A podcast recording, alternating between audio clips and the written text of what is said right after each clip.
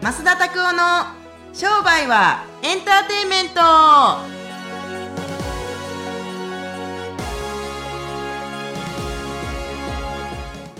ウェルカムトゥー商売はエンターテイメンントお久しぶりです。こんにちはこんにちは。トよろしくお願いいたします。なんか久しぶりになった気がするんですけど。なんか久しぶりですね。元気ですか髪の毛伸びましたねあそうでめすちゃめちちょっとゃ。今回パーマかけたんですよ。えー、何号ですか何号うん何号でどういうことパーマン何号ですかあ、なんかそのパンチパーマかける的な、なんかその、あ、いやいやいや、パーマンの話してるんですよ。今、バードマンですかブービーです かあ、いい、これ分からへんパわーかんなマいンです。ジェネレーションギャップやな。じゃあ今日の話いきましょう。はあ、い。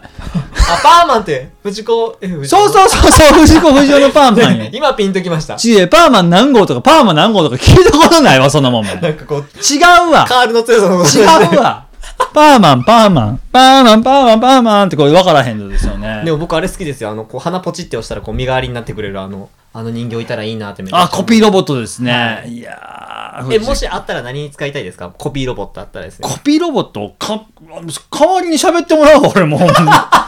わりに喋ってもらうわ、俺の自分の代わりに余裕で、そんなもえ、逆に受講してみますかん。してみたえい。マジで。詰められたいもん。詰められたい。詰めてくる先生なんか世の中あんま知らんから、俺。ああ、確かそう。激詰めしてほしいね。お前売り上がらへんかったら手でも切ってくれるやろな、みたいな。に。あの、そう、ごめんなさい。ヤクザです、それ や。そうですよね。ヤクザよりも立ち悪いですいよ。や手切ってください言う。小指じゃなくて手ですからね。 なんで、あの、僕、分からへんのはよくヤクザの映画とかってあんまり話題にしたらダメですけど、なんで小指だったんでしょうね。なぜ小指なんかを切ろうとしたんですかね。なんか、その、小指ってあるらしいですよ。なんか僕が聞いた話が本当かどうかわかんないですけど、小指ってグーを握るときに、小指側から握ると力が入りやすいんですよ。でも小指がないと力が入りにくいんで、その、権力がなくなるみたいな感じっていうのを聞いたことはありますけど、あ、わかんないです。これは、あの、なんかその、あでもなんか今、小指もしなかったら、全然力入らへんな。そう握力がなくなるから力がないっていうのでその人の権力自体が落ちるっていう意味っていうのは聞きましたへーすごい、面白い。そうなんか。いやわかんないあなんこれはわからへんのかいいやこれはなんかその聞いた話なので本当かどうかはわかんないですああ、いやー、そうなんですね。なんかね、 あとはなんか今回ね、僕あの、ナイアガラから質問は来てないけれども、はいあの、コロナあさ、ーは大変やな、今世の中。けどうんみたいですね僕はすごいチャンスだなと思いますけどななぜそう思います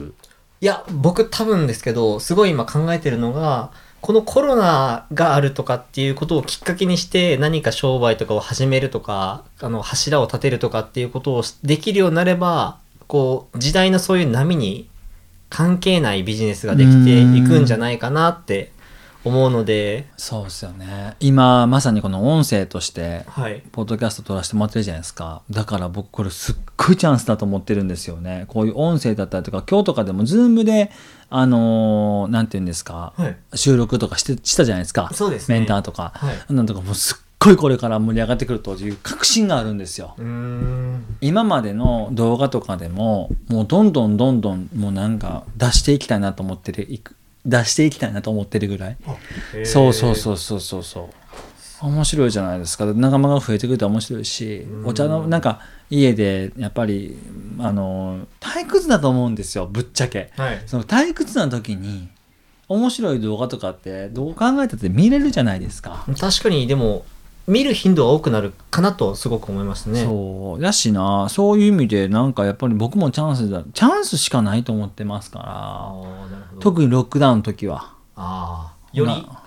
外出禁止の時はいいと思いますけれどもなるほどですねただ世の中の人たちって言ったら僕も世の中の人たちの一人ですけども、はいむやみやたらに情報を信じてたらダメですねうーんあそれは本当にただのなんか振り回されてるだけだと思うから、うーんうーんむやみに信じることが善だと思わないねうーんなるほどぶでっすねちゃけうんこちなみに今ちょっと思いついたというか質問なんですけどこうまっすんがこういうふうにあこれはもしかしたらいけるのかもしれないってそれがこのアイデアが例えばズームだったりとかうんっていうふうにこのインターネットラジオが今今後生きていくんじゃないかなっていうのがあると思うんですけどそういうふうに追い詰められた時に出る案が多いですかそれともなんかこう不意にあなんか調子がいい時にポッて出る案が多いですかやっぱ追い込まれてからの方がポッと出るんですよね。これはポッドキャストですけれども、はいだし、ポッと出ることが多いですよね。いや追い込まれてからね。なはるほどい。。ポットですね。はい。ありがとうございます。そんな感じですね。 はい。はい。ありがとうございます。まあ、なんピンチなんてチャンスですよ。うーん。追い込まれた時に、その人の進化が試されますよ。必ず。はい。そんな感じです。どうなんですかね。この時にやっぱ強強みがより出てきやすかったりあ死んでいく人間は淘汰して死んでいくんじゃないどんなにいい時代でもみんなが生き延びるとかってありえないしどんだけきつい時代でもみんなが死んでしまうとかっていうのはありえないから進化論にしてみたらだからやっぱり強い者が勝ち適応した者が勝ち適応できなかった者は死んでいくもうこれ世の常なんじゃないの結局商売とかでもそうなんじゃないですかどんだけ治療業界が衰退業界してても強いやつはどこまでも行きます適応していきますからねうん自由自在に動き回ってる人たちっていうのはやっぱり強いんじゃないかなと思うけど、ありがとうございますんはいそんな感じまあです、時代に適応する時ですね。まさに今あは。とそうだと思いますよ。コロナに負けるとか勝つとかってそういうことが問題じゃなくって今この外の状況によって自分たちがどういう変化をしていくかうんってことを考えることの方がコロナ対策よりも大事だと僕個人的に思います。はい、はい知らんけど。 はい。はいありがとうござい ます。はい、それではですね、ほう今日はですね、ご質問が届いておりましへて、ー質問コーナーなんですけど、今日はは K の、K 先生から、ははい、いただいておりまあ。す。にょ。はい。えー、ズバリですね、経営のセンスを磨くには、というご質問です。経営のセンスを磨くにはこれは実際どうなんですか経験とかなんですか結局は。うーん勉強なんかする必要ないよね。僕、僕経営なんてして勉強だと思ってます。あー実践するからこそ経験としていやその勉強本とか読むことが無駄とかそういうこと言ってんじゃなくって、はい実践して全てですよ。うーんうんだって治療やってるでしょ、はい治療はどうセンスはどう磨けばいいんですか練習ですよねまあ、間違いないですでね。ま現場ですよね間違いなくだから自分で経営やってみたらそれが一番の練習なんじゃない僕あの少なからずあの株やってるんですけれども、はい。株はどうやって上手くなるんですかえちゃんと株やることですよバーチャルいらねいら ね え、うん、いらねバーチャル練習いらねえ株とはこんなもんだとかどうでもいいそんなもんは買ってから勉強したらええわうんそう何でも現場だと思いますよなるほどですね。こうまっすんとしたこう入り口として、まあ、こういうのおすすめっていうのはありますかあ増田塾です。うん、いや実際どうですか増田塾入ってもう1年2年近く経とうとしてますけれども、そうですね。実質、まあ、僕はサラリーマンからはあ入ったので、まあ、なんて言うんでしょうね。僕はすごい、最初お金のブロックが強かったので、それを外してくれる ところっていうのと、入ったのが僕応用だったので、実践をするっていうところではすごく基礎を入るよりかも良かったなっていうふうに思いました。ちょうどこう、いい塩梅じゃないですけど、上に行き過ぎず、そうなんや下だけのそうなんやあそうですの実知らなくてもでも実践から入っていったっていうのがあるのでもう行動のみ評価されるというかいやーすごいですねうんなのでまあ本当に今まっすぐが言ってたように行動してから学んででサラリーマン時代に70万ぐらい稼いだっていうのがあったのですごいないえまあそれを実際教えてくれるこうすごいケツを叩いてくれるじゃないですけどあー僕がすごいこの SGO とかですねこう SG が好きなのは泥臭くてもやるってところがすごく好きです他にはない綺麗な感じじゃなくて泥臭くてもやりたいことがあるならやれみたいな子が好きうでーすねんまあ本当はね何でもかんでも言葉にすればいいんでしょうけれども人間には面白い他の動物園にはないやっぱり感覚だったりとか、はい第六感だったりとかっていうものがあるじゃないですか、はいやっぱそういうのをふんだんに使ってビジネスのスキル磨いていった方がいいと思うんですよ。で経営のセンスがあるないなんていうのはどんだけ現場をうまくやれるかどうかだと思います僕らみたいに別に現場に出ていないというか実際に自分たちで商売もやってますけれども、はい経営コンサルタントの先生とかコーチングの先生とかってむっちゃ面白いなと思うのは自分たちでビジネスやってへん人たちがほとんどなんですよ。そうなんですね。そらそうですよ。例えば変な話、あなたの会社に、今から入ろうとしてる会社に、コンサルタントの先生やってきたんですけど、そのコンサルタントの先生は、現場やったことないんですよ。うん治療だったら治療のコンサルタントって言いますけど、コンサルタントはわかるけど、治療家として頑張ったことが一回もないのに、もうでもその人たちは本当に治療家の人たちのコンサルできんのかなと思ったりするんですよ。僕って別に真新しいことでも何でもなくって自分がやってきたことだけしか喋らないんですよ。ちょ治療の一回技術研修やったじゃないで すか。そうですね。あの、たくさん来ていただいた。 30人ぐらいに今ではありえないですけれども、 はいあんな時でも自分がやってることだけをうん結局言ってる。で、経営コンサルタントの勉強なんかこれしたこと一秒もないよ。自分がやってきて、このチラシを配ってきて、こんだけ反応が出たから、これ皆さん使ってください。うんで、効果が出なかったんですけどどうすればですか知らん。これで終わりやもんね。いや、これってこうなんじゃないですかねとか言わないもん。知らん。俺別にどうでもいいもん。もう経験のみを伝えていく。地域的にはどういうところを配ればいいんですかえこうこういう家っていうかお客さんたちに聞いていってお客さんたちが住んでる家に今まで来てくださった患者さんにすの家がこういう家が多かったから、いこういう属性の家に配ったらいいんじゃないですか僕は少なくともそうやって反応率、うー0.5とか出してましたよってこんだけ、なので十分なんじゃないその説明だけで。なるほどですうね。んまっすんがこう実際にじゃあ実践したことを教えていこうっていうのがある中で、うんどういう風な時にこうマーケティングっていうのを学んでいこうって思ったんですか、ご自身で。うーんまあ後付けですよね結局のところはどういう人に言葉として伝えていかなくちゃいけないって思ったから、はいマーケティングの教科書をしゃーなしでおあの、ね、結局開いてみたってだけこれって何て言うんだろうあれって何て言うんだろうって後後付けなんですよだから全部だから勉強ってしたことないよね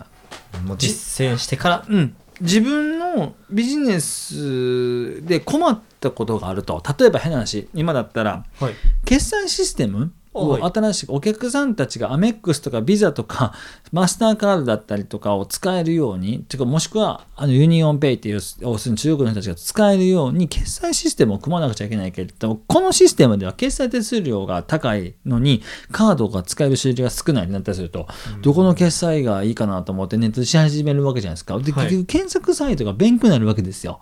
あなるほどこういう説明をしたりすると決済が組めるんだとか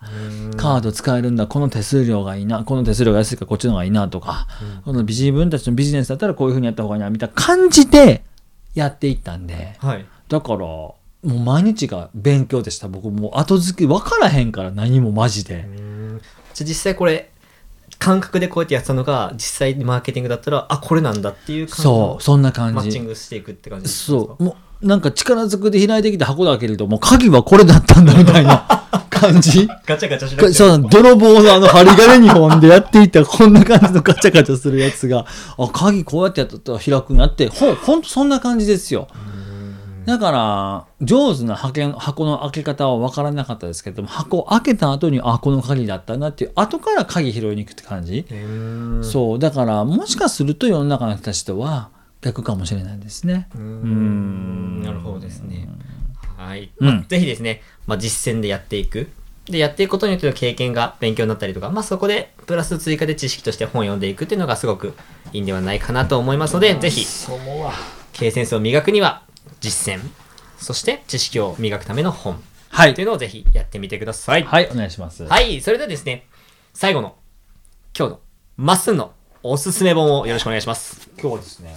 85年前の本を持ってきました。 85年前。この、えっ、と、人類の進歩に尽くした人々というですね、80年以上前の本があるんですけど、うわー、一言言っていいですか、はいめちゃくちゃ古くて、なんかこれ、プレミアつきそうな、なんかあれですね、あの、鑑定団に出てきそうな。 この本がね、意外にね、役に立ちましたわ。これはどういう一体本なんですかこれまさに、あの、歴史人物はい。うの人たちの伝記なんですよね。ーん。ベートーベン、リンカーンとか。ほう。まっすんはこの本から何を学ばれたんですかああこういう人物になろうと思ったらこれぐらい壮絶な人生は送らなあかんのやなっていうふうにただただ思いましたああ一筋縄ではいかないなと思いましたねそれだけああやっぱりやるべき、はい本運とかもあるかもしれないけどはい。こういう歴史に名を刻む人たちっていうのはそれなりのことはやってるなってことを学んだだけやっぱリスクを背負ってやっていくっていうか、それはあるでしょう、トゥードゥーいリスク命がけやなうん本当にどの方がこう電気としてはいや僕はやっぱエイブラハム・リンカーンさんがおー一番印象に残ってるのがあるんですかこの、これはすごい。いやーなぜに一番最後に殺されるまでの試練を自分たちが背負っていったかなぜそれを殺されるまでやっていかなくちゃいけなかったのかっていうストーリーが僕の中ではすごくこの本の中で響いた一文でしたね。おーはい、ぜひあの売ってないけどよか買ってみてください。無理か な。これ無理だと思いますよこれはきっと80年前の本なんでもうボロボロですよねい。やボロボロっていうかもう表紙はボロボロですけど中はすごくこれ保存が綺麗なのでこれ古本屋さんでも売ってないんじゃないかな正直 言ってあ多の分ね。ここに来ないとそう。見れない本だとあ思いのますね、まだナイアガラもこれもし機会があったら、あの、東京来られてる時にはい貸し出しますって、めちゃくちゃいいですよ。へえこのね、なんか体に80年分が入ってくる、本 当に。 8年前 ってくる入ってくる、入ってくる。はうん。なので、ぜひあのい、すごい貴重な本なので読んでみてください。ぜひ機会がある方はまあ YouTube とかでちょっとどんなのかなっていうのは表紙だけでも見てみてくださいはいはいありがとうございますはい今週のですねポッドキャストも聞いていただいてありがとうございましたしゃはい、ぜひですね、登録していただければ、毎週ですね、火曜日に更新する最新のものを聞けますので、ぜひ登録されてください。それでですね、今週も今日はこれで終わっていきたいと思います。また次回。はい、よろしくお願いします。さよなら